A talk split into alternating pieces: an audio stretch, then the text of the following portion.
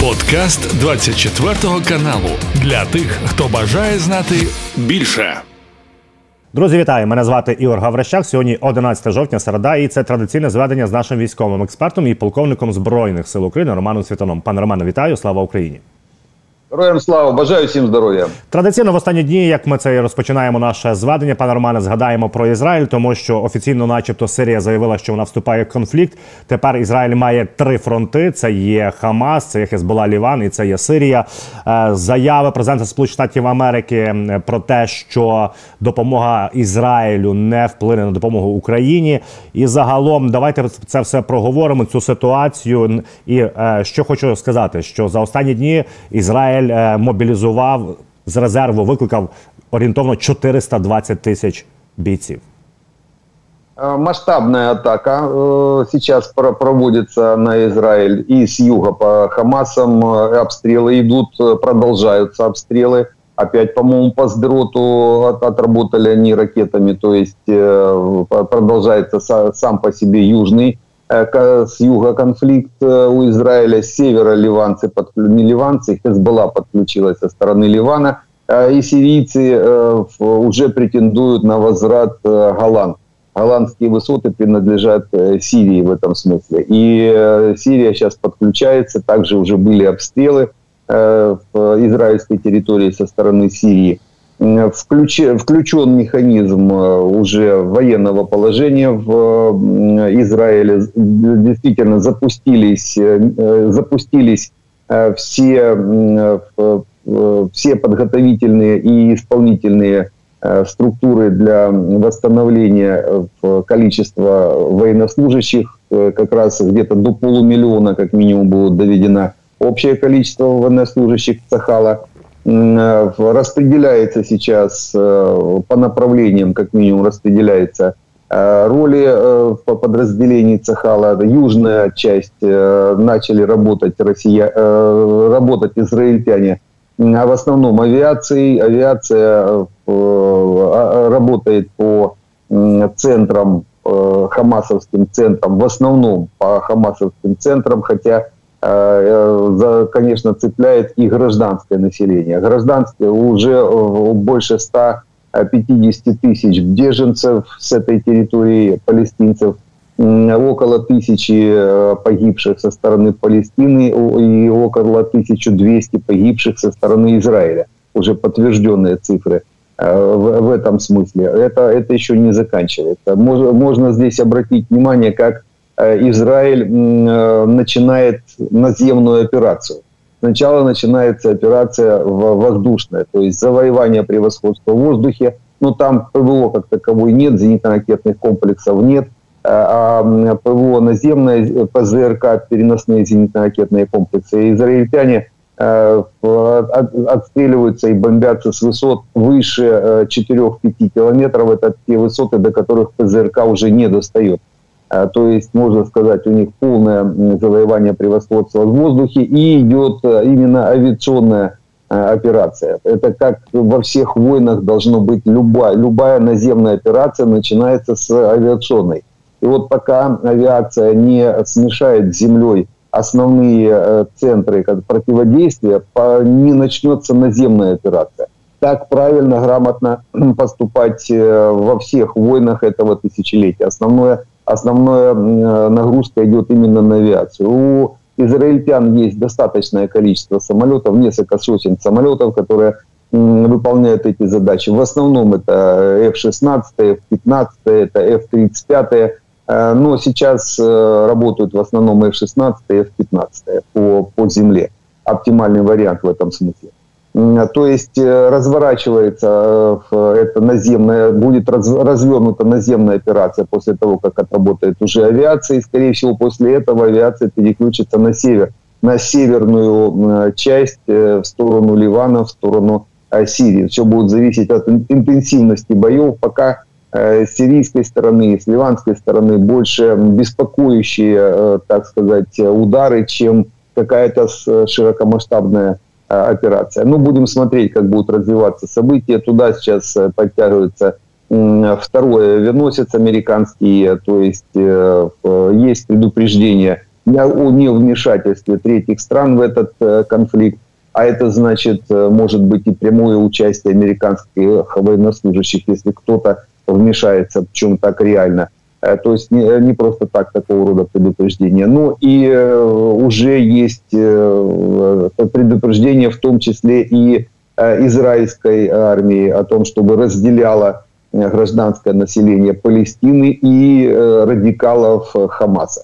Это тоже не такое серьезное предупреждение, потому что если, если израильтяне сейчас будут перемешивать с э, землей все дома, то есть включая мирное население, вопрос возникнет о э, уже о геноциде палестинского населения со стороны израильтян. Потому здесь баланс надо обязательно держать.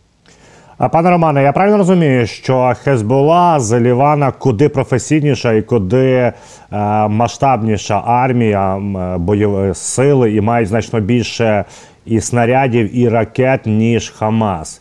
І власне е, гур до цього ж гур, наш головне управління розвідки каже, що Росія знала про атаку Хамас. Ну, однозначно знали, я больше скажу. Наверное, все мировые лидеры знали, что будет атака в Хамас, и включая и американцев, и Нетаньяху, и Израиль в том числе. Почему и до сих пор возникает вопрос, зачем пропустили. Э, если знали, что всего лишь 2000, 2000 э, боевиков, ну это так, э, любой армии это на один зуб. Причем боевики это разрозненное формирование, а армия это все-таки целостная структура, которая могла бы вопросы эти все порешать. Но этот вопрос, я думаю, будут задавать Нетаньяху уже после этого конфликта. Он, он за него понесет, потому что 1200 жизней израильтян на Нетаньяху в том числе лежат. Э, и тем более разведок, и МОСАД, и АК, и там, там целый э, спектр э, разведок, которые и военных в том числе, которые должны были все это дело видеть. Она, они однозначно это видели, то есть не может такого быть, чтобы не видели. Но все-таки взяли и пропустили. Но сейчас, як це кажуть, маем те, что маем, дальше будут, естественно, выходить из этой ситуации. Еще раз повторюсь, очень важно здесь, э, вот сейчас получили израильтяне тоже предупреждение э, о том, чтобы не включился механизм геноцида именно по палестинцам, э, потому что это может тогда уже сорвать мусульманский мир, а это до миллиарда человек. И ни Израиль, ни Соединенные Штаты с такого, с такого количеством противостоящих э, на населення вони э, не справляться. А пане Романе, якщо говорити про руки Кремля в цьому всьому конфлікті. От також е, зараз повідомляють е, всі змі наші і головне управління розвідки, що росіяни розганяють наступне. Вони вилучили трофейна техніка. Звичайно ж за два роки є на фронті, як і в нас від росіян, так і в росіян е, в збройних сил України. Вони певну техніку могли віджати. І зараз вони перекидають цю техніку Хамасу, які підтримують але розганяє, що мовляв Україна передає е, зброю Хамасу. Наскільки це може впливати на союзників? Чи це така дешева а, провокація? Ну, это серьезно. Дело в том, что э, даже, даже один гранатомет, который передан э, россиянами тому же Хамазу, это прямое участие в этом конфликте, это прямое участие в убийстве мирных э, израильтян. Э, а передано было ну, серьезное количество, потому что на, на любом поле боя после э, определенных мероприятий можно э, собрать определенное количество оружия, а дальше уже его либо подготовить, либо передать. А то, что россияне как минимум передавали Ирану, они сами об этом заявляли, что вот вооружение такое-то, такое-то, Э, натовская, они передают э, иранцам. И, и то, что у хамасовцев были, э, было определенное оружие с, наших поля боя, оно могло туда попасть как раз вот по этой цепочке. Либо напрямую от россиян, либо через иранцев к россиянам. Потому это, это такого рода провокация, она однозначно будет э, сейчас подсвечена, причем она ударит по самим э, россиянам. Есть две такие спецслужбы серьезные у, у израильтян, Ман, Шабак. Они эти все, эти все цепочки знают. Сейчас проводятся дознания с пленными хамасовцами – Э, я думаю, эта информация выйдет все-таки в э, информационное пространство уже такое реальное и э, россиянам, и иранцам, которые также передавали и свое, в том числе вооружение, те же беспилотники были и иранские, те же российские автоматы, причем основ, основная, основной вид у хамасовцев штурмового оружия это был э, АК-103 российский. То есть э, это все передача как раз российского и иранского вооружения. То есть они э, готовили Хамас. Ну и Китай, конечно, там рядом постоял. Без них такие дела нигде, нигде не происходят. Но эти вопросы, я думаю, в течение проведения боевых действий они будут решаться и дальше уже предъявляться, по крайней мере, претензии этим двум, этим двум странам, а то и трем. ГУР однозначно наш знает э, эти, э, эти действия, поможет, по крайней мере, э, я думаю, общий такой пул разведывательной информации будет собран, и россиянам придется отвечать в том числе и за убийство гражданских, гражданского населения. Пане Романе, якщо говорити по нашому фронту, то а, вчора ми з вами говорили, була потужна атака агресора в районі Авдіївки. Певні просування на півночі біля Красногорівки в росіян такі є. Але якщо дивитися на втрати, то там просто таки ну Росія не шкодує нічого. Я лише назву 820 російських загарбників загинуло, су 25 ліквідували, майже 100 бойових машин, 34 танки. Це ж просто шалені втрати.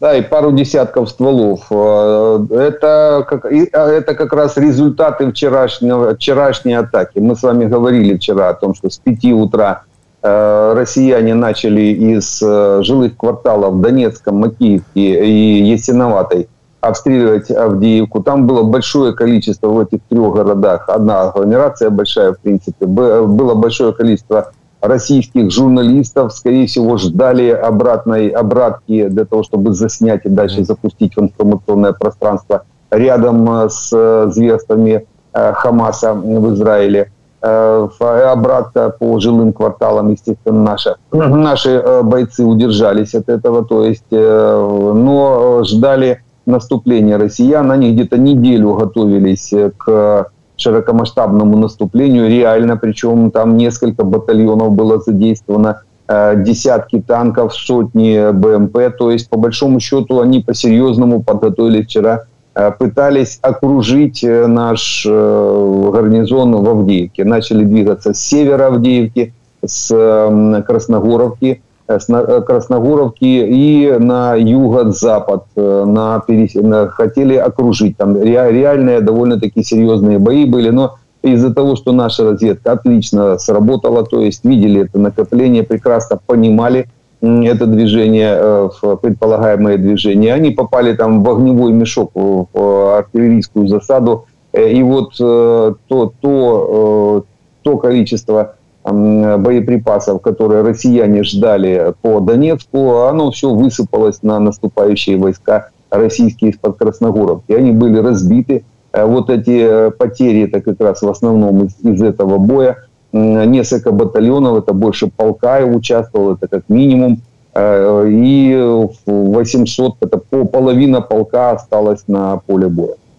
Пане Романе, мета цих атак, цієї неочікуваної масованого намагання наступати, це е, реально взяти Авдіївку, відтягнути наші війська з півдня, чи яка мета? Ну, одна основная задача у россиян в районе Донецка – это срезать плацдармы Маринки и Авдеевки.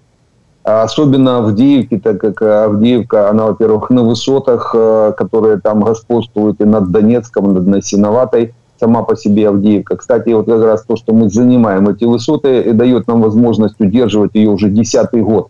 А не десятый год с этих высот выбить э, не могут наши войска. Потому э, попытка, это, наверное, единственная такая, такого рода серьезная попытка окружить э, наш Авдеевский гарнизон. Задача только его окружить, выдавить, уничтожить для того, чтобы километров на 30 отодвинуть линию фронта от Донецка. Но там достаточное количество сил, средств, там хорошие дороги э, по, подвозу. И э, ребята, которые стоят, э, там пара бригад, они, они удерживают это, это, это направление. Каждый куст там знают, там все пристрелено, в основном с помощью артиллерии бесконтактных боев, практически бесконтактных боев с помощью артиллерии. Вот чем здесь э, большой плюс э, высот. То есть артиллерия, стоящая на высотах, она контролирует в радиусе 25-30 километров любую прилегающую территорию.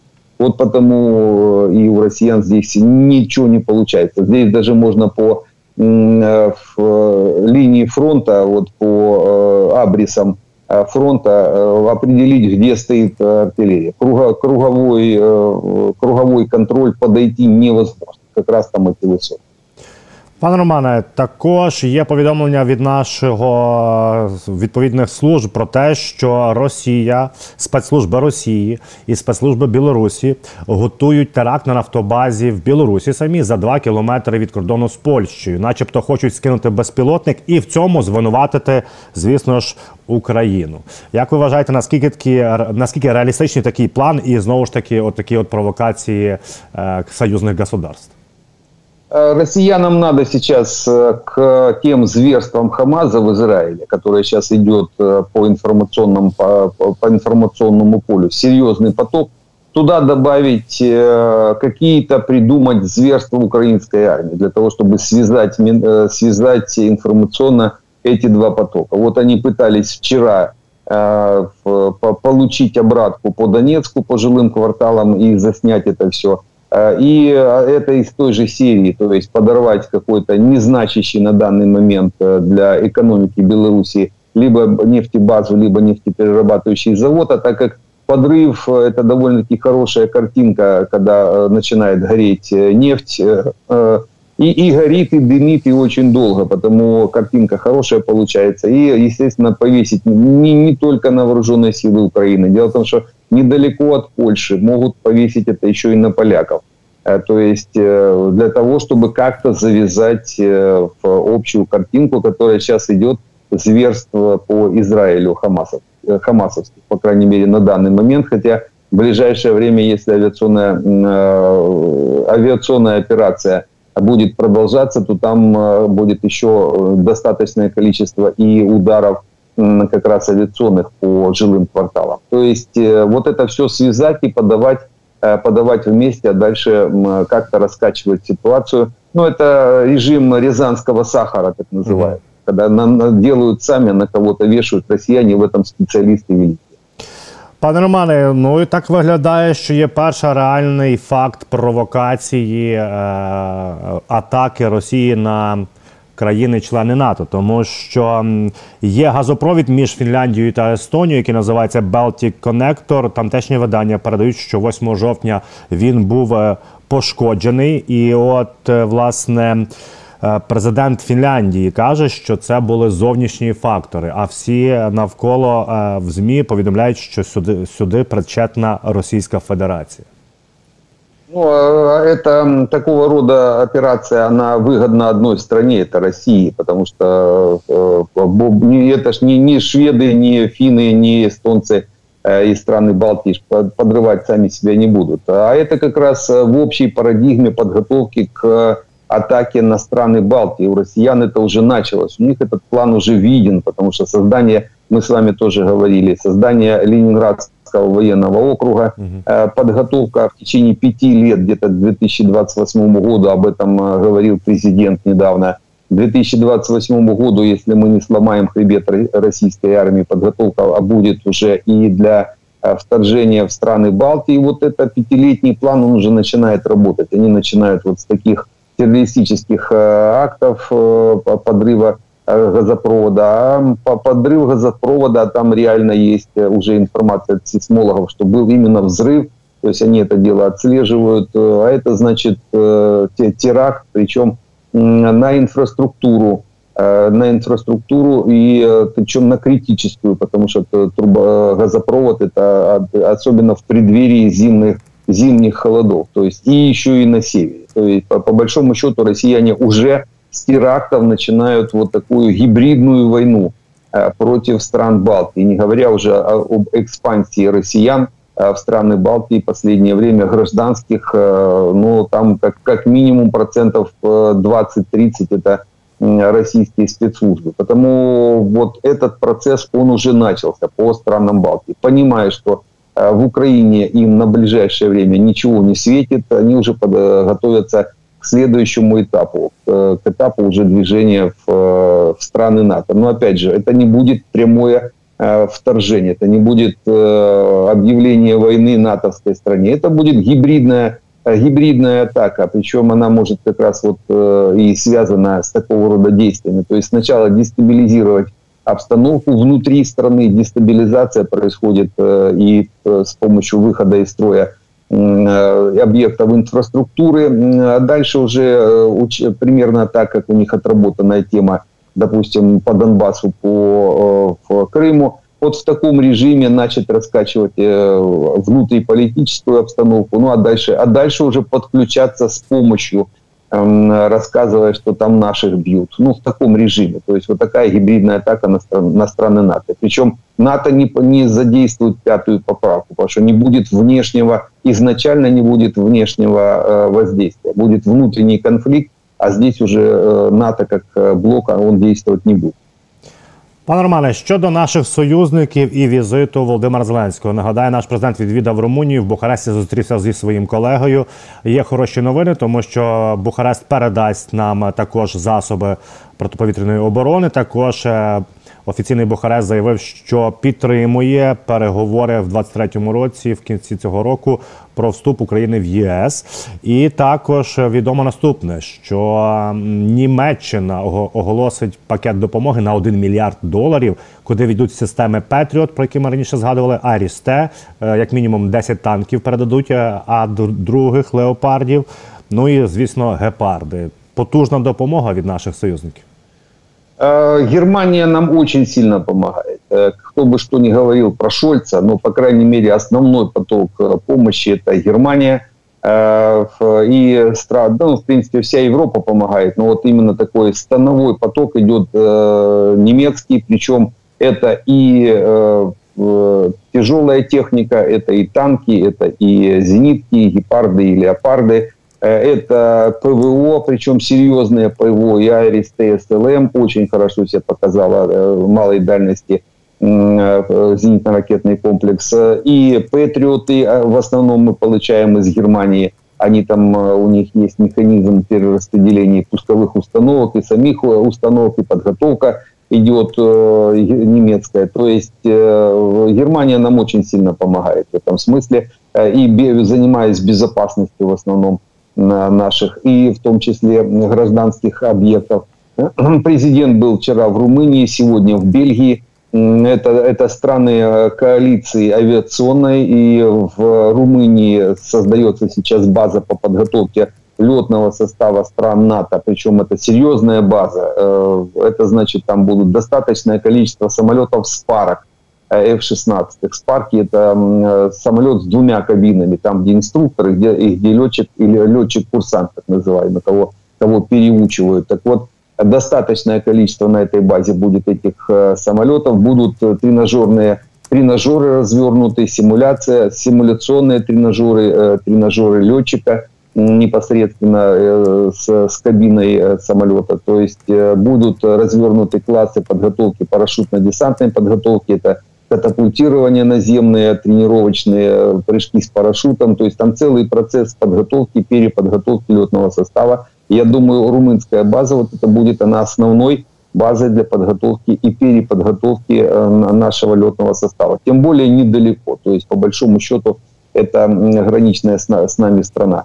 Э, и вот это, скорее всего, был так основным, э, основной задачей президента как раз э, вопрос по переподготовке летчиков. Еще раз повторюсь, вот по Израилю видно, как важна летная компонента в любой наступательной операции, в любой, в принципе, оборонительной в том числе, но в наступательной точно. Сначала работает авиация.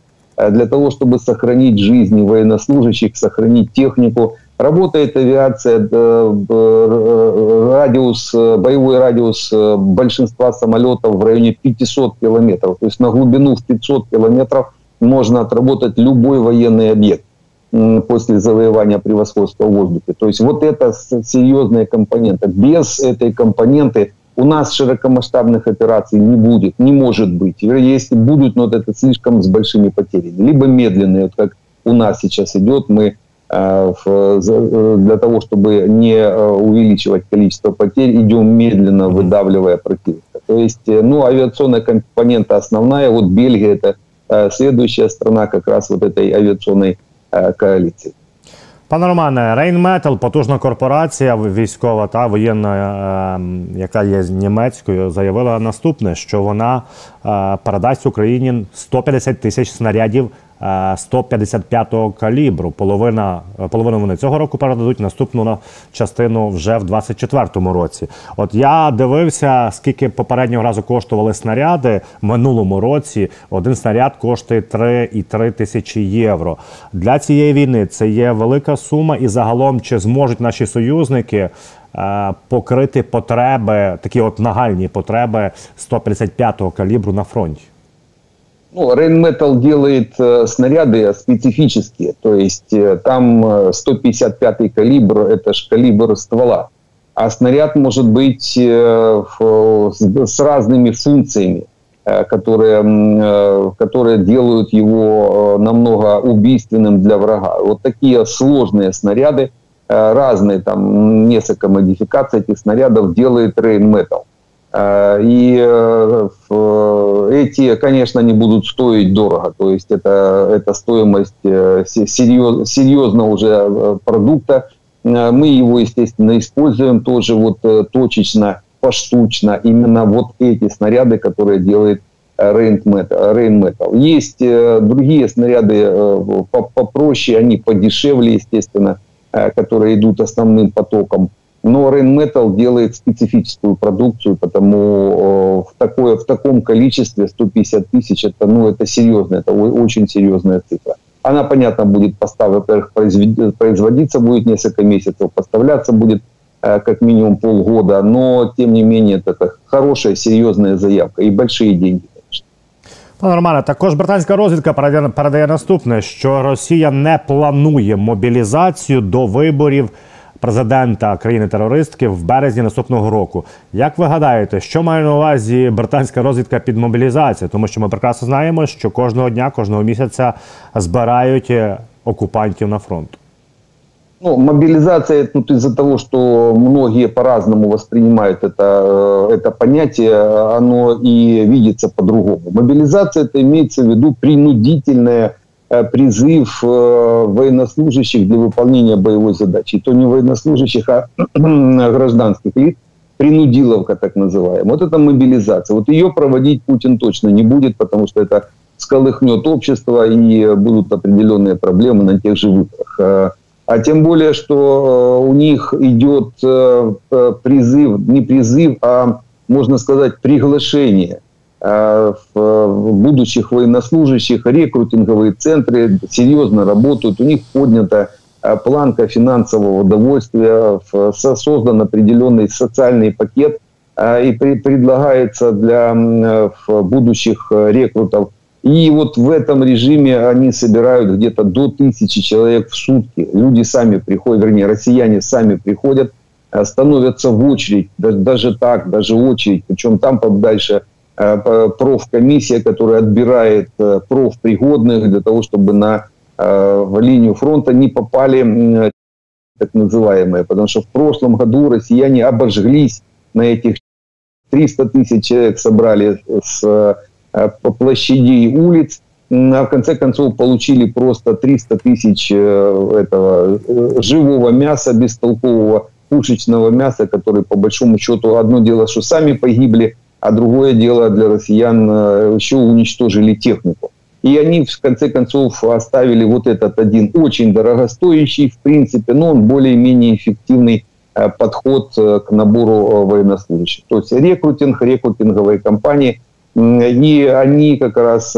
поставляют россиянам где-то до тысячи человек тысячу россиян в сутки, а это примерно то количество, которое уходит с поля боя. Вот за прошлые сутки 800 с чем-то ушло, так это двухсотыми. А реально мы где-то минусуем в сутки до батальона в районе 500 россиян и где-то 500 тяжелых. То есть э, тяжел, тяжелых трехсотых, они не вернутся уже на поле боя. Вот где-то примерно тысяча отминусовывается и тысяча уже стоит, стоит уже в очереди. Вот в таком режиме, пока этот поток не будет э, прекращаться, э, никто мобилизацию, принудительную мобилизацию объявлять не будет.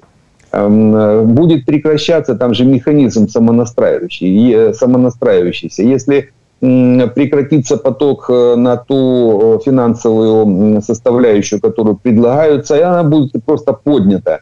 Будет поднята до, до такого состояния, чтобы он опять этот поток начался. Потому чисто вот меркантильные, меркантильные моменты именно они привлекают российскую глубинку, в основном глубинку, там работать толком негде. Это, это не Москва, не Питер. Это там э, зарплаты и э, определенные финансовые моменты позволяют россиянам не обращать внимания, а, вернее, не россиянам, а э, москвичам и питерцам не обращать внимания на такие предложения, как в армии. А вот глубинка российская, там же все голые и босы, особенно по некоторым по, по некоторым э, направлениям. Потому вот с помощью финансов они будут привлекать. Потому я не думаю, что э, вообще возникнет еще вопрос по мобилизации в России, как таковой. Мобилизации именно принудительной. Они нашли этот механизм. Кстати, это тот механизм, которым, который дал, давно уже надо было в нас вводить. Тоже прекращать эту принудительную мобилизацию. Она ни к чему хорошему не приводит – Э, только э, уничтожается техника, э, люди, которые не могут воевать по разным причинам, они в конце концов ведут к тому, что техника дорогостоящая, стоящая миллионы иногда долларов, она погибает и в руках неумелых привлеченных людей. Потому нам надо тоже заниматься такого же рода действий, может быть, чуть более-менее по-европейски грамотно подходить, э, переводить рекрутинговые центры непосредственно в э, бригады, чтобы комбриги набирали, покупали себе людей, отбирали лучших э, за счет привлечения финансов. Работает у нас, в конце концов, вдоль линии фронта, реально на боевом соприкосновении по всей линии фронта около 100 тысяч человек. 100 тысяч человек участвуют непосредственно в боях ну, заплатите им 5-7 тысяч долларов, то есть и станет очередь и у нас в том числе, и можно будет отбирать э, лучших, э, и они, во-первых, не будут погибать, во-вторых, не будут давать погибать э, рядом стоящему, и технику будут сохранять, и будут выполнять боевые задачи. Намного проще и, и удобнее. Ну а найти финансирование на данный момент, я думаю, возможно, если оно будет открытая. Наши партнеры нам в этом смысле могут помочь, в том числе. Но для этого надо искоренить коррупцию, искоренить, открыть, э, сделать прозрачными финансирование, движение финансов, которые нам э, дают. Но это уже другая история, это уже больше э, антикоррупционным органам. Пане Романе, на завершенням е, згадаємо про організацію Об'єднаних Націй. Ми завжди з вами згадуємо про величезні дотації в цю організацію, про те, що там найбільші зарплати в подібних структурах. Але е, здається, вперше пане Роман е, ООН не пробило дно ще глибше, тому що з прав людини Росія хотіла повернутися, але їй не дали цього зробити. Там було два місця на три країни. Е, власне, до з 24 по 26 рік вони сперечалися з Албанією та Болгарією і Москву не пропустили. Ну, хоч якісь хороші новини є від цієї організації. Е, скорее всего, е, они увидели конец этой организации. Если бы они пригласили россиян в этот комитет, то можно было бы конкретно ставить крест на всей организации. То, что страна-террорист э, входит в Совет Безопасности этой организации, э, э, это, это, это просто уже, уже практически крест нарисован на ней. А еще, если бы еще и на правах человека, это примерно как права баранов защищал бы волк, вот примерно так. Вот то же самое и россиян бы туда загнали э, козла, козла в капусту. То есть, по большому счету, ну, может быть, действительно, не, не все в Организации Объединенных Наций э, до этого дно пробили, то есть не все стали гутиерышами, вот так можно сказать, потому что это все-таки было закрытое голосование, и можно сказать, что большинство э, членов ООН все-таки включает мозги, еще не всех россияне купили. Либо, может, пожадничали. Россияне что же такие? Могли пожадничать и потому получили отрицательный ответ. Пане Романе, дякую вам за це зведення. Це був подкаст для тих, хто бажає знати більше. Підписуйся на 24 канал у Spotify, Apple Podcast і Google Podcast.